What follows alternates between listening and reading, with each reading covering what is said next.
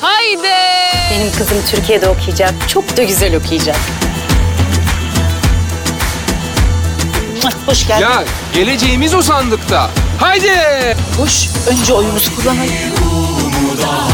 Haydi birleşe birleşe. İlk turda bitirelim bu işi. Biz bu seçimi onlar için kazanacağız. Hadi bizim için. Hadi yarın. Çıkar cebindeki telefonu. Bir selfie çekelim. Haydi hep birlikte sandığa.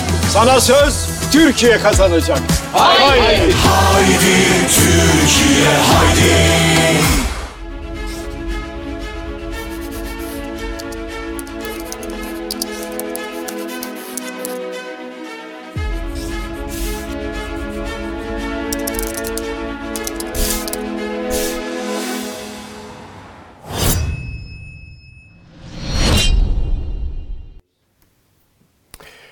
Merhabalar. Ee, Sadece gündemden e, artık seçimlerin son virajına girdik. Bu da seçimlerden önce yapacağımız son program. Ee, Bir genel olarak e, bu seçimlerin anlamını, kritik anlamını, varsa tarihi anlamını e, Türkiye açısından değerlendirmek istiyoruz bu programda. Elbette bazı somut gelişmeler de var İsmet. Bunlardan biri e, çeşitli yerlerde taş atmalar, e, şiddet e, gösterileri onlardan daha çok e, gösterilerden daha çok aslında kamu yönetimine yönelik emniyete yönelik müdahale etmiyor ithamları iktidarın mağdurları bu kez provokatör olarak suçlaması üstünden giden bir böyle gerilim dili belirdi. Çok belirleyici mi diye sorarsan bana göre değil. Ama tabii seçimler öncesi böyle durumlar e, kimi soruları sorduruyorlar. İstersen buradan bir başlayalım. Ee, benim sorum şuydu, olmadı. Yani bu tür şiddet hareketleri sonuç vermese de iki kişi de olsa taşı atan, örneğin Kılıçdaroğlu'nun son derece sakin giden, sevecen, güler yüzlü dilini bozar mı? Etkiler mi? Yani bir tuzak oluşturur mu? Şu ana kadar oluşturmadı ama daha önümüzde uzun bir süre var. Bir de ilk turda bitmezse seçimler, ikinci tura kalırsa Cumhurbaşkanlığı seçimleri e, bu yeniden başka bir e, safa olarak karşımıza çıkabilir. E, bana bunu düşündürdü. Bir, ikincisi çok denk giden bir seçim var. Somut olgularla ilgili söylüyorum. E, en son dün e, bir e, arkadaşımın bana ilettiği yine önemli bir kamuoyu araştırma şirketinden e, neticeler çok baş başa. Bir puan, iki puan. Daha önce seninle konuştuğumuz gibi e, yanılma paylarının içinde seyrediyorlar. E, İnce ve Oga'nın oyları e, düşüyor ama yeteri kadar değil. Hala önemli ölçüde bir kararsız miktarı görülüyor. Bütün bunlar e, çok baş başa giden bir seçim gösteriyor. Yani çok kısa ve çok yakın bir farkla biterse seçimler bir e, sorun çıkma, oyların yeniden sayılma riski gibi endişeler de şimdiden konuşulmaya başladı. İstersen bunlarla bir başlayıp arkasından şu seçimlerin anlamını tekrar bir ele alalım bu programda. Şimdi yani Erzurum'da yaşanan taşlamayı ve polisin buna göz yummasının ötesinde artık polisin seyretmesini e, dışarıda bırakacak olursak aslında öyle vahim şiddet olaylarında sahne olan bir seçim Yok. yaşamıyoruz. Geçmişte silahlı olaylar yaşandığı oldu filan. E, daha yoğun kavgalar oldu. Galiba dün bir de Gaziantep'te e, AK Parti ve CHP gençlik örgütleri Gençler karşı karşıya gelmiş. arasında bir kavga olmuş evet. Ee, yani bunlar e, bu yani aşırı yüksek gerilime rağmen e, bu kadar az şiddet olayının olması aslında sevindirici bile bulunabilir. Çünkü çok yüksek gerilimli bir seçim döneminden geçiyoruz. Yani e, hem Türkiye'deki kutuplaşmanın çok arttığı hem de taraflar arasında e, aşırı bir gerilimin yaşandığı bir seçimden şey yapıyoruz. Yani siyasetçilerin dili daha şiddet dolu e, sokakta sokaklara göre e, ya da taş atanlara göre çok daha şiddet dolu. E, özellikle iktidar kanadının Evet. dili e, çok şiddet dolu. E, muhalefet kanadı yani Kemal Kılıçdaroğlu neredeyse sadece pozitif mesaj veriyor. Orada işte karşı tarafa cevap veren tek isim Meral Akşener. Kısmen de kısmen de Ekrem İmamoğlu da cevap veriyor ama e, esas bu yani eleştirileri cevaplama, kendileri hakkında söylenenleri cevaplama görevi Meral Akşener'de. Kemal Kılıçdaroğlu yapılan suçlar işte PKK'lı, dinsiz, kıblesiz, Allahsız, kitapsız hatta homoseksüel suçlamalarının hiçbirine tek kelimeyle bile bir cevap vermiş değil Kemal Kılıçdaroğlu. Ee, bu da bu da dikkat çekiyor aslında yani negatif hiçbir yola sapmaması. Tabii yani seçimin ikinci tura kalması demek ben şimdiden yorulmuş durumdayım bu seçim ortamından. Yoruldum dediğim de şu ya benim sırtımda yumurta köfesi yok. Onlar günde 2-3 miting yapıyorlar. Ben burada oturduğum yerde oturuyorum. Gazeteci olarak işte sağa sola gidiyorum en fazla. Yoruldum dediğim yani insanlar sürekli kim kazanacak seçimi diye sanki biz onlardan daha fazla ve gizli bir takım bilgilere sahipmişiz ve saklıyormuşuz bu bilgileri gibi soru soruyorlar sürekli. Ben de yani herhangi bir spor yazarına futbol maçından önce e, bu maç kaç kaç bitecek e, kesinlikle biliyor musun diye soruyor musunuz? Yani tahmin yürütüyor insanlar. Fenerbahçe kazanır, Beşiktaş kazanır, Galatasaray kazanır. Bir şey diyor olabilirler ama yapılıyor, yani evet. 3-1 kazanır golleri de şu atacak böyle bir şey yok yani. Şimdi e, siyasette de yok, futbolda da yok. Hiçbir yani işte 3 gün sonra, 4 gün sonra seçim olacak zaten. Hepimiz göreceğiz o günün akşamında neler olacağını. E, tabii ikinci tura kalırsa bu can sıkıntısı birazcık daha uzayacak. Gerginlikler birazcık daha uzayacak. E, ülke açısından e, kritik bir seçim bana göre. E, herkes öyle düşünmüyor belki ama yani seçimlerden biri değil bu seçim. Kesinlikle. Önemli bir seçim. E, o bakımdan e, dikkatle takip etmekte fayda var. O arada bir sürü şeyler oluyor. Yani İçişleri Bakanlığı'nın, polis ve jandarmanın seçim sonuçlarını nedense çok yakından takip etmek gibi bir arzusu var. Televizyonun karşısına geçip takip etmekle yetinmek istemiyorlar. Da direkt sandıktan sonuçların kendilerine iletilmesini istiyorlar. Bununla ilgili müracaatta da bulunmuşlar üstelik Yüksek Seçim Kurulu'na yani daha doğrusu ilçe seçim kurullarına bazı yerlerde kaymakamlıklar vasıtasıyla. YSK geçen hafta karar aldı. Dedi ki hayır kardeşim sizin ne ilginiz var seçimle? Size bilgi filan vermeyiz dedi. Fakat polis hazırlığını durdurmuş değil yani. Ee, öğrenmek istiyorlar hala seçimleri. Ne alakası var onlarla bu durumun bunu anlayamadı. Yani televizyondan öğrenmekle televizyona göre 15 dakika 20 dakika erken öğrenmek e, arasında ne gibi bir fark var onu anlayamadık hakikaten. Evet yani ben de şu şunları söyleyeyim. Burada tabii benim de çok söyleyeceğim laf yok. Sana genel olarak katılıyorum. Ee, şiddet olayları dediğimiz olaylar neler? İşte bir gençler kavgası var. Konya'da bir kişi e, laf attı. Ee, Erzurum biraz daha ciddi. Orada da yine televizyonda gördük 150 tane e, genç e, daha fanatik e, insan. Küçücük çocuklar pek çoğu. Çocuklar evet ama yani işte çocuklar da taş alıp adam vurabiliyor. Ee, böyle şeyler oluyor. Hrant Dink'i vuran da hatırlarsın bir, Evet. bir çocuktu ama e, tabii burada önemli olan Türkiye'nin geldiği nokta açısından e, kamu yönetiminin, emniyet güçlerinin e, daha sert, daha keskin, daha önleyici müdahaleler e, yapması beklentisi bu olmuyor.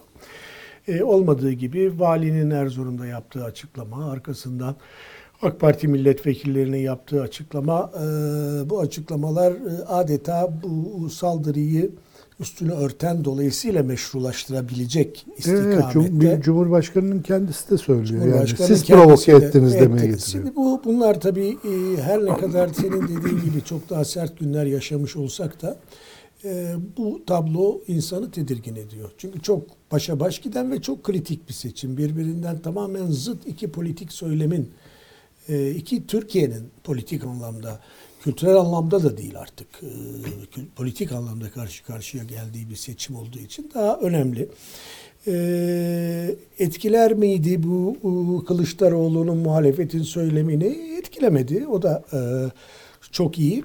E, Seçim güvenliği ile ilgili ve bu tür şiddet olayları ile ilgili benim genel düş- düşüncem her zaman şöyledir. Ee, doğal olanı ve e, olması gerekeni e, varsayarak düşünmemiz gerekir. Evet. Yani sandık açılacak, oylar sayılacak, güvenli bir şekilde iktidar devam edecek veya değişecek.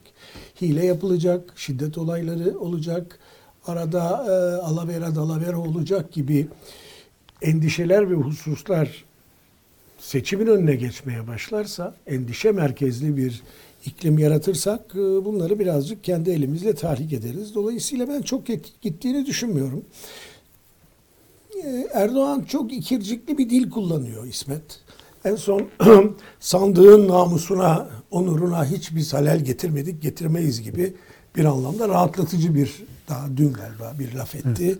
Ama e, buna karşılık karşısındaki siyasi partileri, ittifakı bir rakip olarak değil bir Vatan imha edilmesi gereken düşman vatan haini olarak görüyor. E tabi bu ne kadar bir retorik içinde kullanılıyor olursa olsun bunun toplumsal katmanlardaki akisleri daha sert oluyor. Bu kutuplaştırma politikaları, ayrımcılık politikaları üstüne giden bir kampanyada her şeye rağmen makul bir dönem e, geçirdiğimizi sanıyorum. E, bence bu dönemin önemli e, unsurlarından biri şu, belki onu konuşmak istersin. Şimdi liderlerin çoğu yaşlı. E, bundan sonraki dönemde kim lider olacak derken belki de bu dönem bize e, bu dönem ve önceki dönem e, küçük ipuçları verebilir diye düşünüyorum. Ekrem İmamoğlu'nun Çok büyük bir yıldız olarak sivriliyor. sivriliyor. Yani performansı, etkisi, deneyim kazanması zaten olması gereken bu. Ee, bu istikamette ilerliyor Sinan. O an e, dikkatimi çekiyor benim. Daha makul bir e, dile sahip, daha nasıl söyleyeyim, daha donanımlı bir kişi olarak e, devreye girebilir. Yani ileride Bahçeli sonrası e, MHP'nin e, hatta e, Akşener de çok genç sayılmaz. Akşener de 66-67 yaşında bir siyasetçi. Tabii de hapishanedeki Demirtaş var. O da e, hapishaneden e, HDP'nin ana istikametini belirleyen, belirleyecek e, açıklamalar yapıyor. Yani bu dönem aynı zamanda kendi içinden yeni aktörler, yeni liderler de nesil. değil mi? Doğuruyor. Bilmem ne düşünüyorsun. E, elbette yani şimdi Türkiye çok maalesef çok yavaş hareket ediyor böyle bu siyasi nesilleri değiştirmekte. E, işte hepimizin çocukluğu, gençliği Süleyman Demirel, Bülent Ecevit'le geçti, sona erdi. Evet. Yetişkinliğimiz işte Turgut Özal siyasetteki ömrü kısa oldu ama Turgut Özal devam ederken hala Demirel de vardı. Hala Alparslan Türkeş vardı. Hala Necmettin Erbakan vardı. Bunlar önemli başbakanlık makamlarına geldiler gittiler. Derken Ecevit geldi yeniden filan. Şimdi de 20 yıldır Tayyip Erdoğan var. Ee, ve işte karşısında da iki tane rakip oldu. Deniz Baykal vardı. O düştü. Kemal Kılıçdaroğlu oldu. Kemal Kılıçdaroğlu da 13 yıldır CHP'nin genel başkanı. Yani öyle kısa bir süre değil 13 yıl. Ee, çok sayıda seçime girdi. çok sayıda seçim yenilgisi aldı. Fakat Türkiye'de siyasi parti yani başarısızlığın bir cezası yok Türkiye'de. Ee, başarısız olduğu halde insanları yerinde tutmaya devam ediyoruz. Şimdi bu e, Kemal Kılıçdaroğlu bugün Cumhurbaşkanı adayı. E, bugün seçimi kaybederse geçmişteki seçimlere benzemediği için bu seçim büyük ihtimalle seçimi kaybederse Kemal Kılıçdaroğlu bir daha bırakın partisinde lider olmayı siyasetçi olarak bile Herhalde, olmayacak. herhalde. Ama aynı şey mesela Tayyip Erdoğan için geçerli değil. Tayyip Erdoğan seçimi kaybetse de Bir süre daha sahada olacaktır. yerinde yerin bir süre değil bayağı epey Sıhhati müsaade ederse, yaşı Evet, müsaade epey- ederse diyelim. Epey bir süre e, siyasette olmaya, güçlü bir figür olarak kal- olmaya devam edecek. E, ama yine de bir, bir değişim de var tabii. İşte e, konuştuk. Ne bileyim e, Kürt siyasi hareketi kendi içinden çok sayıda genel başkan çıkarttı. Çıkartmaya da devam ediyor. Fakat bunca genel başkan içinden bir tane lider çıktı. O da Selahattin Demirtaş. Galiba kimse de tartışmıyor onun liderliği, liderlik vasıflarını. Yani o karizmaya sahip olması, e, sadece siyasi hareketi peşinden sürüklemesi değil, halkta bir karşılık bulması, seçmende bir karşılık bulması bakımından Demirtaş bir lider olarak ortaya çıktı. Şimdi hapiste ama herhalde bir ara çıkacaktır hapisten.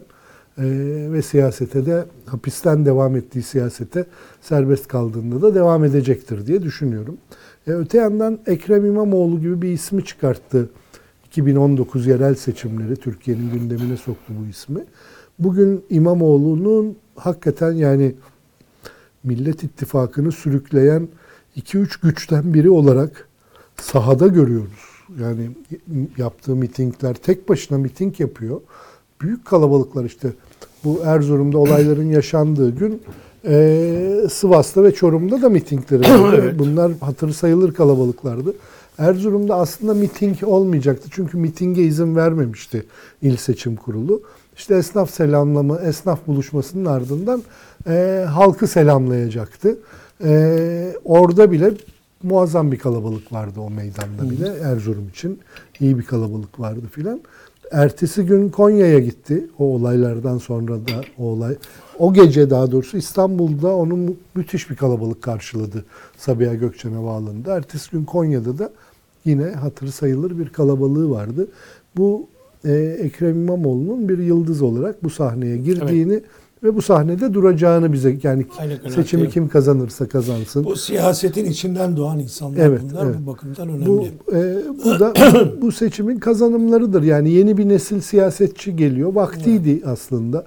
E, yani uzun zamandır genç yeni nesil çıkmıyordu siyasetten. E, iyi oluyor. Hatta şunu da eklemek mümkün olabilir. Sinan Oğan'ı ve söylemini çok yakından tanıdığım için bir şey tanımadığım için bir şey söyleyemem ama mesela Ekrem İmamoğlu her ne kadar Kılıçdaroğlu hattında olsa ya da Kılıçdaroğlu da onunla aynı hatta olsa da e, kültür e, savaşlarının e, sona ermesi, yumuşama, e, daha bir üst e, şemsiyenin oluşmasıyla 2019 yerel yönetim seçimlerinde başarılı oldu. E, Ve önemli ölçüde böyle bir dalgayı da temsil ediyor. Sadece bir kişi ve dinamizm değil, bu çatışmalı, gergin bir dönemden e, çıkışında demokratik olana barış üstünden gidişin bir dili. Demirtaş'ta da benzer bir şey görüyoruz. Demirtaş hapishaneden gerekirse Kandil'le e, gerginlik yaşıyor e, ve e, HDP ve siyaset yolunu, Kürt sorununun temsil edilmesinde e, herkesten daha çok temsil Evet. ediyor ve bu istikamette de ilerliyor. Tabii bunlar e, bir önceki dönemin o sert çatışmalarının e, aşılması olarak belki adlandırılamaz ama bu çatışmaların birikimlerinin yol açmış olduğu yeni arayışlar yeni siyasi dalgalar olarak da değerlendirilebilir. Bunları ben e, açıkçası önemsiyorum. Asıl asıl sorumuza gelelim. İsmet ikimizden biri başlayalım. E, yani önemli bir seçim. Bir kere bir seçim niye önemli? E, bu bu seçimleri genel olarak nasıl e, değerlendirelim? Bu seçim sonuçları e, ne olursa olsun sonuç e, ne anlam ifade edecek Türkiye için? Bu sorular tabii e, bir tek bizim sorduğumuz sorular değil. Görüyorsun e, son günlerde dünyanın bütün önde gelen dergileri, gazeteleri bir kritik yol ayrımından bahsediyor Türkiye için. E, evet. Ya şimdi tabii bu seçimin bize ifade ettiği anlam ile dünyanın geri kalanından ifade ettiği anlam arasında bir ölçüde bir mesafe var. Ee, bize ne anlam ifade ediyor? Biz tabii burada e, 2017 yılında çok saçma bir anayasa değişikliği yaptık alelacele. Üstünde konuşmadan doğru dürüst. Ee, ve demokrasinin en temel konularına ciddi zararlar verdik bu anayasa değişikliğiyle. Neydi bunlar? Birincisi yönetimi tek bir kişinin eline bıraktık. Ee, o kişinin yönetim içinde herhangi bir denetimi, denet, dengelenmesi mevzu bahis değil bizim anayasamıza göre. Yönetimin içinde dengelenmediği, denetlenmediği gibi yani birden fazla imzayla bazı kritik konularda ya da yaptığı atamaların parlamentodan onay görmesi ihtiyacıyla vesaire yani başkanlık sisteminin kendine göre fren mekanizmaları vardır. Bu frenlerin hiçbiri yok bizim sistemimizde. E, bu frenlere sahip olmadığı gibi e, üstüne ku- kuvvetler birliğini oluşturacak tarzda yani parlamentoya göre daha eli kuvvetli teorik olarak üç güç birbirine eşit olmalıdır. Birbiriyle rekabet içinde de olmamalıdır. Birbiriyle uyum içinde çalışmalıdır. Ee, fakat bizde yürütme gücü parlamentonun patronu gibi davranabiliyor. Neden? Çünkü parlamentonun elindeki en temel denetim e, imkanı olan bütçe hakkı son derece kısıtlı. Cumhurbaşkanının bütçesini onaylamazlarsa Cumhurbaşkanı bütçesini canının istediği oranda arttırıyor. Çünkü yeniden değerleme oranını kendisi belirliyor ve yoluna devam ediyor. E, dolayısıyla parlamento vergilerin sahibi değil, paranın sahibi değil, bütçenin sahibi değil. Hiçbir yani demokrasiyi kuran ilke bütçe hakkıdır. O bütçe hakkı bizde sona ermiş bulunuyor. E, bir üçüncü kötü unsur daha var bu anayasayla sistemimize giren. Cumhurbaşkanı fiilen hem Anayasa Mahkemesi'ni hem de Hakimler Savcılar Kurulu'nu kontrol edebiliyor. Dolayısıyla yargıyı kontrol ediyor. E, diğer denetim gücü, diğer erki, yargı erki de Cumhurbaşkanı'nın komutasına girdiği zaman e, bir demokrasi olmaktan bir hayli uzaklaşılmış oluyor. Yani şu anda işte biz eleştiriyoruz demokrasiden uzaklaştırıldı Türkiye diye. Tayyip Erdoğan da ne münasebet diktatörlük olsa sen bu eleştirileri yapabilir misin diyor. Ama aslında biz bir lütufla yapıyoruz bu eleştirileri. Yani lütfediyor da bize izin veriyor. Sistem beni korumuyor aslında eleştirirken. Canı isterse, kızarsa, sinirlenirse, sinirleneceği bir şey söylersem benim benim eleştiri hakkım filan ortadan Çok kaybolu verir. Keyfiliğin güzel bir tanımı bu. Bir, bu. bu bir lütuf yani ben, benim şu anda sahip olduğum Tayyip Erdoğan lütfediyor ya da dikkati yetmiyor beni bana kadar takip etmeye. Ee, o yüzden biz aradan sıyrılı veriyoruz ama öyle değil durum. Yani gerçekte e, bu lütuf bir demokraside hiç kimsenin fikrini söylemek için lütuf gösterilmesine ihtiyacı olmaması gerekir. Fikrinizi söylersiniz. Ee, şimdi bütün bu vahametleri giderme bu, bu seçimi Tayyip Erdoğan kazanırsa bu vahametler birazcık daha büyüyerek devam edecektir. Şimdi bunu gidermenin iki yolu var. Birincisi bir, bir yol Tayyip Erdoğan'ın bu seçimi kazanmaması halinde bu gidiş durabilir. Yani demokrasiden uzaklaşma, e, demokrasiyi yok etme gidişi en azından şu an olduğu yerde durabilir. Daha fazla ileriye gitmeyebilir. Ama o yetmez. Anayasayı değiştirip başkanlık sisteminde devam edeceksek bile anayasayı değiştirip bunun içine demokrasiyi garanti altına alan denge, fren mekanizmalarını yani kuvvetler ayrılığı ilkesini bunun içine kuvvetli bir şekilde koyabilmemiz lazım. Bakın Merkez Bankası'nın bir kanunu var Türkiye'de. Diyor ki işte başkanı şu süreyle şu nitelikte insanlar arasından atanır. Bu kanunun varlığına rağmen Cumhurbaşkanı bir Cumhurbaşkanlığı kararnamesiyle Merkez Bankası başkanlığını değiştirme yetkisini üstüne aldı ve şu görev süresi içinde yani 5 yılı tamamlıyor Cumhurbaşkanı. 4 ayrı Merkez Bankası başkanıyla çalıştı. Beğenmediğini gönderdi. Be onu da beğenmedi, onu da gönderdi. Sonra onu beğenmedi, onu da gönderdi. Bir tanesini görevde sadece 3 ay tuttu filan. Şimdi bu bunu, bu, bu olmaması gereken bir şey. Yani e, bakın Amerika'da Joe Biden ilk 4 yılını tamamlıyor. Donald Trump tarafından atanmış olan Merkez Bankası Başkanı ile çalışmaya devam ediyor. Ben bunu göndereyim bu benim adamım değil demedi. Ama bizim sistemimiz öyle bir sistem ki şimdi Cumhurbaşkanı Tayyip Erdoğan seçimi kaybedecek olursa 3000'den 3000'e yakın yüksek seviyeli devlet memuru o gün o saat itibariyle işsiz kalacaklar. O makamlar boşalacak. Yani bu çok çok tuhaf bir Sistem. sistemimiz var. Bu bu sistem sorunu tabii işte halk buna oy verir mi vermez mi tartışması bir yana ama seçimde biz sonuçta bu, bu konuyu oyluyor olacağız aslında. Çok temel bir şey. Yani otokrasi mi demokrasi mi diye oylayacağız. Kesinlikle. Ve yani tabii demokrasi gelmeyecek 15 Mayıs sabahı. Kimse yanlış anlamasın. Kimse böyle bir beklentiye de kapılmasın. Diyelim ki muhalefet kazandı diye demokrasi filan gelmeyecek. Demokrasinin gelmesi için Türkiye Cumhuriyeti Anayasası'nın yeni baştan değiştiril yani bozulan yerlerinin düzeltilmesi lazım. bütün anayasayı toptan yazmak diye bir hayalimiz hep var bizim ama onun olmayacağı belli. Hiç değilse parça parça bu e, bu gelen saçmalıkların ortadan kalkması lazım. Bu bir seçimi önemli yapan birinci unsur benim açımdan bu. İkinci unsur tamamen yönetim biçimimizle ilgili bir şey. Yani ne diyeyim teknik olarak işte management'la ilgili bir şey. irrasyonel bir yönetime sahibiz. Bunun bunu bunun bunun arka planında Tayyip Erdoğan'ın yönetme biçimi yatıyor. Bu irrasyonelitenin arka planında. E, elbette o irrasyonelitenin Tayyip Erdoğan'a göre kendince bir rasyonelitesi var.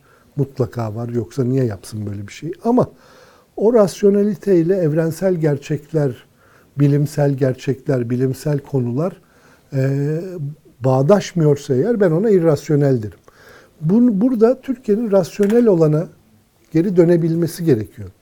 Ee, bunun onlarca yüzlerce örneği var. İşte en çarpıcı örneği herhalde Merkez Bankası'nın faizlerini düşürmesidir. Bir başka çarpıcı örnek ben illa yolsuzluk imasında bulunmak istemiyorum ama Yavuz Sultan Köprüsü İstanbul'un İstanbul Boğazı'ndaki üçüncü köprü. Bu köprünün maliyeti kaç paradır? Biz bunu bu köprü yıllar oldu çalışıyor. Hatta kira süresi bitmek üzere. Hala bilmiyoruz biz bu köprünün maliyeti kaç paradır. Kaça mal oldu ve biz buna kaç para? Bu basit bir şeffaflık ölçütü aslında ama bunu uygulamıyor devletimiz. E, bir üçüncü önemli unsur var benim açımdan bu seçimi çok önemli yapan. E, o da Türkiye tabii yargı bir seviyede her zaman siyasetle ya iç içedir ya karşı karşıyadır, yumruk yumruğa karşı karşıyadır. Ama yargıyla siyaset ilişkisini biz her zaman konuşuruz bu ülkede. Fakat bugün başka bir seviyede konuşuyoruz bunu artık. Birinci derece mahkemeleri seviyesinde konuşuyoruz. Çünkü eskiden biz işte Yargıtay'ın bilmem ne dairesi, Danıştay'ın bilmem ne dairesi bir karar aldı diye konuşurduk. Ya da Anayasa Mahkemesi. Hayır artık İstanbul 2. Asliye Ceza Mahkemesi e, bilmem kimi serbest bıraktı. E, halbuki hükümet onun serbest kalmasını istemiyordu. Hemen 3. Asliye Ceza Reisi geldi. O serbest bırakılan kişiye tutukladı. İkinci Asliye Ceza Reisi de bilmem nereye sürgüne gönderildi. Biz bu haberlerden o kadar çok tane okuduk ki hatırlay hatırlamıyoruz bile artık sayısını. Hatırlayalım. Bir bir ağır ceza mahkemesi e, ikiye birlik bir kararla Osman Kavala'yı tahliye etti. Osman Kavala cezaevinden çıkamadan polis tarafından yeniden gözaltına alındı. Ertesi gün bir başka mahkeme tarafından yeniden tutuklandı. Ee, tamamen başka bir e, uydurma suçla. Şimdi bu, bu seviyede yargıya müdahale olan, bu seviyede hukuk devleti ilkesinin ortadan kaybolduğu bir ülkede yaşamak istiyor muyuz, istemiyor muyuz? Bunun seçimi bu. Evet. Ee, bu nasıl düzelir? Bu da 15 Mayıs'ta bağımsızın düzelmez. O ayrı bir Çok tartışma. köklü bir konu. Bir Ama bunu tartışma. istemediğimizi belli etmek, Evet. Etmedikçe biz e, ha demek ki bunu istiyorlarmış, bunu tercih ediyorlarmış e, denecektir. Bir son bir anekdotla bitireyim bu uzun nutku. E, 12 Eylül Monolog. Ne diyoruz ona tiyatroda? Evet, monolog tabii. Monolog değil başka bir kelimesi vardır onun. Neyse gelmedi Evet. aklıma. 12 Eylül zamanı 12 Eylül'ün anayasasının referandumu yapılacak. Tirat. Ha, tirat. 12 Eylül anayasasının referandumu yapılacak. Kenan Evren e, gazete sahipleriyle buluştu bir akşam bir yerde. Bu buluşma şeyde Harbiye Ordu Evi'nde. Bu buluşma sırasında o zaman Cumhuriyet Gazetesi'nin sahibi olan rahmetli Nadir Nadi e, böyle şey e, safça sorularıyla meşhur bir insandı Nadir Bey. E, Kenan Evren'e dönüyor diyor ki efendim diyor e, peki diyor hiç düşündünüz mü diyor ya referandumda anayasaya hayır çıkarsa ne yapacaksınız diyor. Kenan Evren şöyle bir an duruyor. Diyor ki e, o zaman diyor halk bizim bu, bu bu şekilde yönetiyor olmamızdan memnun demektir. Böyle devam ederiz diyor. Sonra da yanındaki o zamanın başbakanı emekli amiral Bülent Ulusu'ya dönüyor. Öyle değil mi Bülent Paşam diyor. O da öyledir efendim diyor. Gördünüz mü aklın yolu bir diyor. Şimdi burada da yani hakikaten Tayyip Erdoğan'ın devam etmesi onun yaptığı her şeyin Onaylanmaz. onaylanması anlamına geleceği için e, çok Önemli bir seçim. son derece kritik bir Evet, yerdeyiz.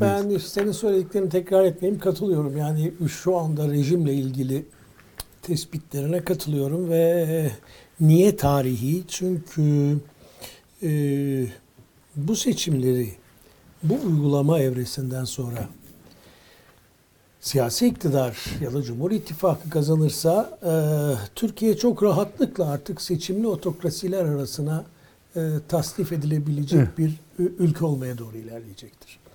İki, e, bu derinlikten yani otoriterizmin girdiği derinlikten daha derinlerini e, görme ihtimaliyle karşı karşıya kalacaktır. E, Dolayısıyla ikinci tercih nedir dediğin zaman demokrasiye senin söylediğin şey demokrasiye belki anında geri dönüş değil ama bir dönüş kapısının açılıyor olması. Şimdi şunu ben e, söylemek istiyorum. E, şimdi bu otoriter, şahıs merkezli otoriter sistemlerin iki tane temel unsuru e, var. Bunlardan bir tanesi irrasyonellik. Şahısa endeksli olduğu oranda o irrasyonellik kaçınılmaz oluyor. İkincisi de tabii e, kurallara bağlı bir e, otoriter düzenden çok tamamen keyfi bir otoriter düzenin olması. E, bunun e, Türkiye'de son 4-5 yılda yaşadığı evreye bakmak lazım bugünkü seçimi anlamak için. Şimdi 2002'de Tayyip Erdoğan Kasım ayında partisiyle iktidara geldi.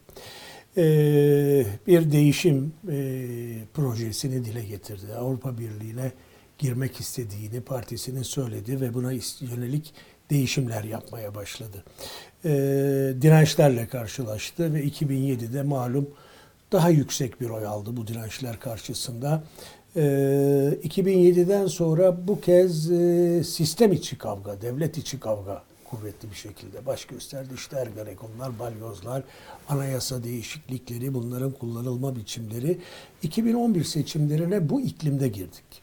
Yani bir yandan Türkiye'yi değiştirmek isteyen, ana e, gövdesini farklılaştırmak isteyen bir siyasi iktidar ama bunu yaparken e, benzer yöntemleri kullanmaya başlayan ve işleri iyice çatallaştıran bir siyasi uygulama tablosu karşımızda vardı.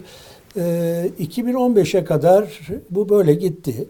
2015 e, ve 2015 sonrası tabii bu darbe girişimi e, Türkiye'nin bence yeni iklimini Yarattı. Yani olağanüstü hal, tedbirler, güvenlik e, ve as, ya işte güvenlik söyleminin kuvvetlenmesi, FETÖ, PKK ve benzer yapıların bir e, milli tehdit, ulusal tehdit olarak tanımlanması. Bu arada neler gördük İsmet? Biraz önce senin söylediğin şeyleri gördük. E, Sistem sertleşmeye başladı. E, anayasa değişikliği yapıldı. Bu anayasa değişikliği istikrar ve e, asayişçi bir mantıkla inanılmaz bir tek adam rejimi inşa etti. Ama bunların hepsinin gerekçesi işte o dönemde darbe oluyor, olmuyor, devlet krizi yaşandı, yaşanmadı şeklinde cereyan etti ve bu şekilde biz 1900 2019 mu 2018 mi? 2018. 2018 genel seçimlerine geldik. Fakat 2018 ile bugün yani 2023 arası gördüğümüz tablo krizlerle ilgili, gerekçelerle ilgili bir tablo olmaktan daha uzaktı. Yani biz bu tek adam rejiminin öyle bir kurumsal ve uygulama halini görmeye başladık ki örnek mesela Sinan Ateş cinayeti. Herhalde tek başına bütün bu tabloyu çok net tanımlar. Bir cinayet var ortada.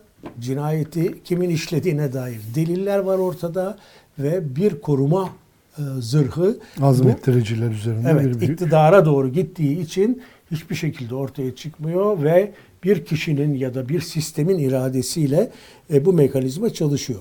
E, e, mafya dili, ayrımcı dil, e, karşı tarafı e, yok sayan e, ya da gayrimeşru ilan eden bir dil açıkçası 2018'den 2023'e kadar dış faktörler devreye girmeden sadece içerideki uygulamalar açısından ya dış faktörler derken büyük hadiseler olmadan bir e, öykü yaşadı. Şimdi e, artık bir gerekçe bir bahane yok. Ya bunu beğeniyoruz e, ya da beğenmiyoruz. Eğer biz bunu beğeniyorsak e, Türkiye'nin Türkiye'deki cumhuriyetin kurulmasından bu yana demokrasinin çeşitli etaplarından bu yana çok büyük bir kırılma yaşarız demektir. Yani toplumun bu sistemi çoğunluğunun onaylıyor olması eee, bunu meşru görmesi kendi gözünde başka bir meşruiyet kaynağını ortadan kaldırır. Kaldırır. Evrensel değerler, hukuk devleti gibi e, büyük bir demokratik meşruiyet kaynağını imha eder. O zaman iki meşruiyet kaynağının karşı karşıya geldiğini görürüz. Toplum ve değerler. Toplum ve değerlerin çatışmasından faşizm doğduğunu sıkça görürüz ve biliriz. Burada toplum rahatlatıcı bir şey değildir meşruiyet açısından. Ee, onun için bunu ben çok önemsiyorum bu seçimleri. Tarihi seçimler olarak görüyorum. Buradan geri dönüş e, her zaman olur. E, umarım olur. Yani bu seçimleri kaybetse bile muhalefet bir gün olur ama olma çok daha zor bir e, koşul Ya tabii- içerisinde Tabii gerçekleşir. tabii ümitsiz ol yani Atatürk'ün bile muhalefeti vardı bu ülkede. E tabii tabii Yani yani, öyle bakmak lazım ama e, yani şu nokta çok kritik bir nokta. Ben de şunları ekleyeyim sana e, söylediklerine. Bir kere e, kurumsal akıllı yok ettik. Osmanlı Devleti kurumsal bir devletti ve kuvvetli kurumlarıyla tanınan bir devletti. Diplomasisinden tutun e, Maliyesi. askeri geleneğine kadar, maliye geleneğine kadar. İyiydi kötüydü ama burada çalışan bir kuvvetli bir bürokratik doku vardı. Bu tamir edileceğine, yanlış yerleri törpüleneceğine bunu tamamen imha eden, bunun yerine milli irade adı altında şahsı koyan, şahsın meşruiyetini de sadece seçimlerde aldığı çoğunluk oyuna bağlayan bir mutlakiyet sistemine geçtik. E, devlet kurumlarının tahribatı tabii şu anda Türkiye bir bölgesel güç olarak görülse de e, mevcut konjonktür Orta Doğu'da işte Kuzey'de Türkiye'ye bu imkanları sağlasa da e, tam tersine Türkiye'yi kırılgan yapıyor. Tabii tabii. Bu, bu kırılganlıkta kurumların yok olmasından ve aklın ortadan kalkmasından kaynaklanıyor. Biraz önce sen irrasyonelliği bilimsel e, verilerle tanımladın. Ben de şöyle tanımlayayım. E, rasyonellik aslında e, kolektif aklın e, ürünüdür. Çünkü kolektif akıl hem istişareyi hem farklılıkların bir araya gelmesini hem bir belleğin devreye girmesini ifade eder. Kurumda böyle bir şeydir. E, kurum bu, siyasetin ve milletin önüne geçerse doğru bir şey değildir. Bu bizde sık olur. Ama esas olarak rasyonalitenin ürediği şey bu kurumsallıktan kaynaklanır. Neden? Şahsi otoriterizm yok eder kurumsallığı. Çünkü her şeyi lütfa, senin tabirini kullanayım veya beyefendinin vicdanına teslim ettiğimiz için. Kurallar yerine lütuf, e, kanunlar yerine vicdan Hukuk olduğu yani. andan itibaren bu korkunç bir sistem. Umarım Türkiye bu sistemden çıkar. Bu seçimler o açıdan çok kritik diye düşünüyorum. Ee, ama başa baş gidiyor olması da beni korkutmuyor değil. Ee, Yani ben şunu şunu ümit etmek korkutmuyor istiyorum. değil derken şunu söyleyeyim bir tek. Yani niye korkuyorum? Yani sonuç olarak sandıktan ne çıkarsa e, e, Elbette kabulümüz sanki. ne yapabiliriz? E, ama e, toplum bunu tercih etmese bu toplum farklı bir istikamete doğru çoğunluğuyla yol alma iradesi gösterse Türkiye'nin önü e, çok daha fazla açılacaktır diye düşünüyorum. Valla ben de öyle düşünüyorum. Burada şimdi tabii yani şunu da varsaymak istiyorum. Bu bir, bir, bir miktarı hüsnü kuruntu olabilir belki. Ee, seyircilerimiz de hüsnü kuruntu yapıyor diye düşünebilirler belki ama ben anketlerin yanıldığını Düşünüyorsun. Düşünmek istiyorum. Yok yok. Düşünüyorum ne olacak yani gökten vahiy gelmiyor. Ee, Böyle düşünen çok. Hayır Çünkü şöyle. artık e, anketlerin değil temennilerin e, devreye Tabii, girdiği tabii, döneme başladık. Tabii ben evet. şimdi kendimce kendi duygularımdan, düşüncelerimden de şüpheci olmaya gayret eden bir insanım. Yani subjektivite beni yanıltıyor mu e, diye hep kendi kendimi sorgulayan bir insanım. E, fakat şöyle bir şey var. Şimdi bir anketlerin söylediği seçim var. Başa baş gidiyor. Hatta parlamentoda Cumhur İttifakı önde gidiyor. Şöyle oluyor, böyle oluyor. bir de bizim gazeteci olarak sahadan yaptığımız gözlemlerde edindiğimiz bir izlenim var. Yani bu tek başıma benim izlenimim değil. Ve 30'dan fazla gazetecinin e, izlenimi biz sürekli temas ediyoruz ve topluyoruz bu izlenimleri arkadaşlardan. Bazıları yerel gazeteci, bazıları tecrübeli siyaset muhabiri filan. E, sahadakilere bakacak olursanız yani Millet İttifakı siliyor süpürüyor. Ee, AK Partili adaylar kampanya yapamıyorlar en iddialı oldukları şehirlerde bile. İşte ne bileyim ee, Karadeniz'de bile ee, Rize hariç Karadeniz'de bile ciddi bir CHP fırtınası esiyor. AK Parti çok gerilemiş durumda. Yani bunlar gelen izlenimler. Ee, Kemal Kılıçdaroğlu'nun en ufak bir sorunu yok seçilmek için. Birinci turda seçilecek götürecek. İzlenimler bunlar. Sah- sahadaki izlenimler bunlar. E, şimdi hangisi doğru ben de bilmiyorum açıkçası. Hangisi doğru olsun isterim. Sa- izlenimlerin doğru olmasını arzu ederim ama bu benim arzum. Ee, Gerçek demek değil bu. Ee, ama dediğim gibi bu, çelişkili bir durum var ortada. Ee, biz bu çelişkiyi geçmişte bazı seçimlerde yaşamıştık. Ee, insan hak- hakikaten ümit etmek istiyor. Yani e, aynı şey olur mu diye. Bir örnek vereyim. 1989 yerel seçimlerinde e, ANAP çok güçlüydü. ANAP'ın İstanbul'daki belediye başkanı Bedrettin Dalan bugün Ekrem İmamoğlu'nun olduğundan daha büyük bir stardı. Ee, işte gözlerimin mavisine bakın Haliç'te böyle olacak bilmem ne filan. Bedrettin Bey e, çok da enteresan bir insandı tabii.